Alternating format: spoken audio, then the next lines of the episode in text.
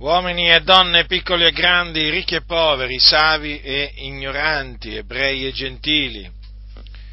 Questo messaggio che sto per trasmettervi è la buona novella che Gesù di Nazareth è il Cristo.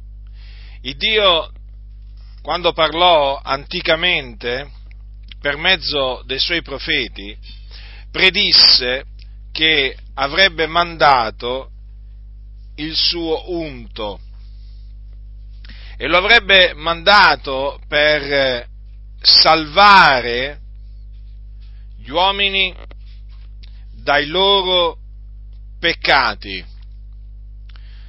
ossia avrebbe mandato il suo unto, cioè il suo Cristo, a compiere la propiziazione per i nostri peccati.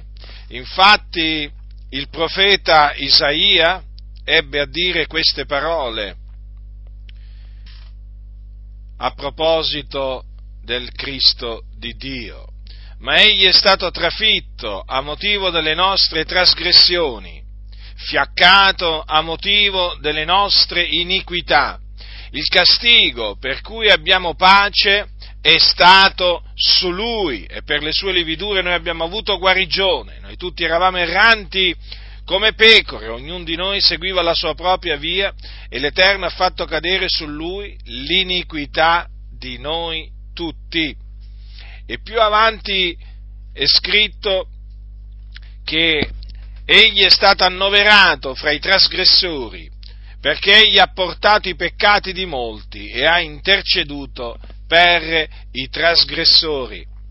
Quindi nelle scritture profetiche era stato predetto che cosa avrebbe fatto il Cristo di Dio. E queste parole si sono adempiute in Gesù di Nazareth.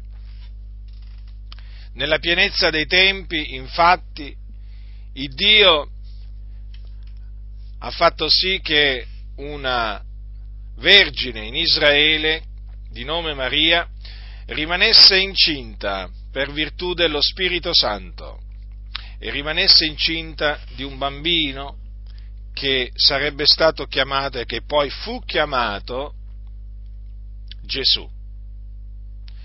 Egli nacque dunque non da seme d'uomo. Egli fu generato dallo Spirito Santo. Egli nacque a Betlemme, poi fu allevato a Nazareth. E all'età di circa 30 anni si fece battezzare in acqua nel fiume Giordano da un uomo di nome Giovanni il Battista o il battezzatore, un uomo santo che Dio aveva mandato davanti a Gesù, al suo Cristo, a preparargli la via e dopo che fu battezzato in acqua, Gesù fu unto di Spirito Santo. Il Dio mise il suo spirito sopra Gesù.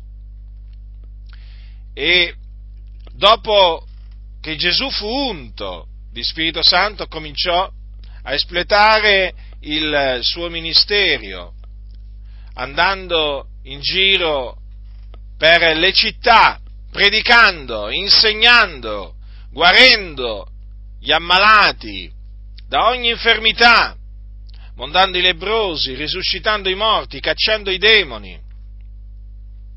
Egli andò in giro facendo del bene, soltanto del bene. Non commise alcuna violenza, non commise alcun peccato, nella sua bocca non fu trovata alcuna frode. Egli era il giusto, il santo. Ma dopo alcuni anni di ministero, affinché le scritture profetiche, le parole dei profeti si adempissero, egli fu arrestato dai giudei, i quali lo condannarono a morte per bestemmia. Secondo loro, Gesù nel dichiarare di essere il figlio di Dio, di essere il Cristo di Dio, aveva bestemmiato. E dunque lo condannarono come reo di morte e lo dettero in mano al governatore della Giudea che era a quel tempo Ponzio Pilato, il quale inizialmente voleva liberarlo perché non aveva trovato in lui nulla che fosse degno di morte, ma la folla che si era radunata gridò crocifiggilo, crocifiggilo. Questo voleva la folla. E Pilato sentenziò, sentenziò appunto quello che la folla voleva, sentenziò che Gesù quindi fosse prima flagellato e poi crocifisso. E difatti Gesù fu crocifisso, fu messo in croce in mezzo a due malfattori, fu trafitto, esattamente come aveva detto il profeta Isaia centinaia di anni prima che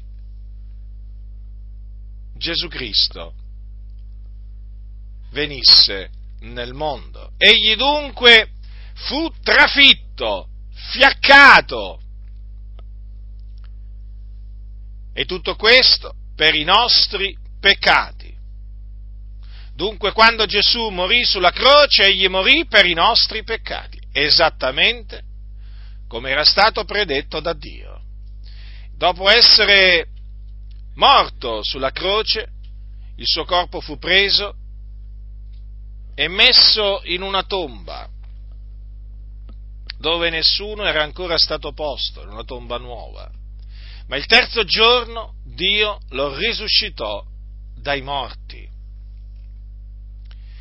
E anche la sua resurrezione era stata predetta da Dio anticamente.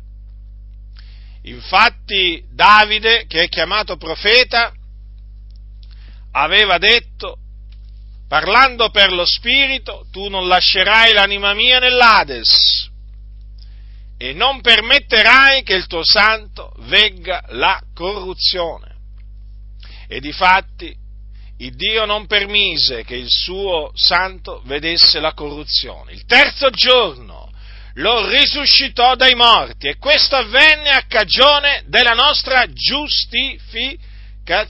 Dopo essere risuscitato, Gesù apparve a molti per diversi giorni facendosi vedere, parlando con i suoi discepoli, anche mangiando con i suoi discepoli. Dopodiché fu assunto in cielo alla destra di Dio, dove è tuttora e dove egli intercede per noi.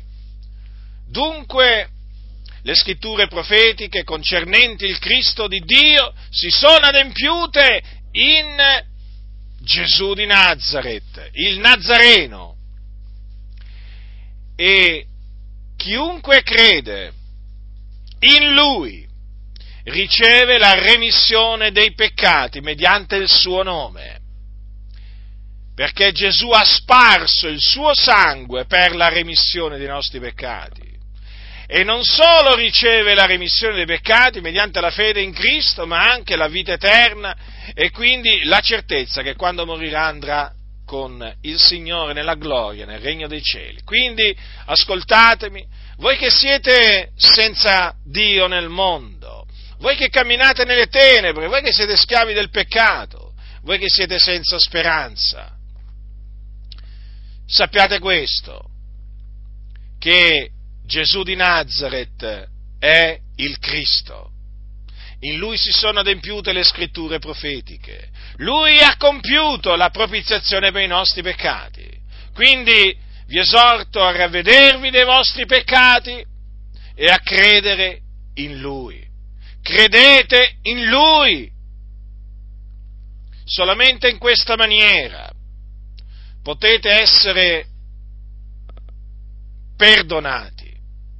Solamente in questa maniera potete essere salvati dai peccati e anche dalle fiamme dell'inferno dove siete diretti. Sì, perché voi siete diretti in un luogo di tormento, nell'aldilà, che si chiama Hades, gre- parola greca, che, che comunemente viene definito appunto inferno, luogo di sotto. È un luogo terribile, un luogo di tormento, dove scendono le anime dove scendono le anime dei peccatori quando essi muoiono. E là siete diretti, perché siete dei peccatori, l'ira di Dio è sopra di voi. Ma appunto per questo vi dico, ravvedetevi e credete nel Signore Gesù Cristo, affinché possiate scampare alle fiamme di questo luogo di tormento. Il mio desiderio, la mia preghiera e che voi siate salvati. Per questo vi annunzio la buona novella che Gesù è il Cristo. Ve l'ho annunziata, ora la conoscete. Quello che dovete fare però per essere salvati è ravvedervi e credere nella buona novella. Chi ha orecchi da udire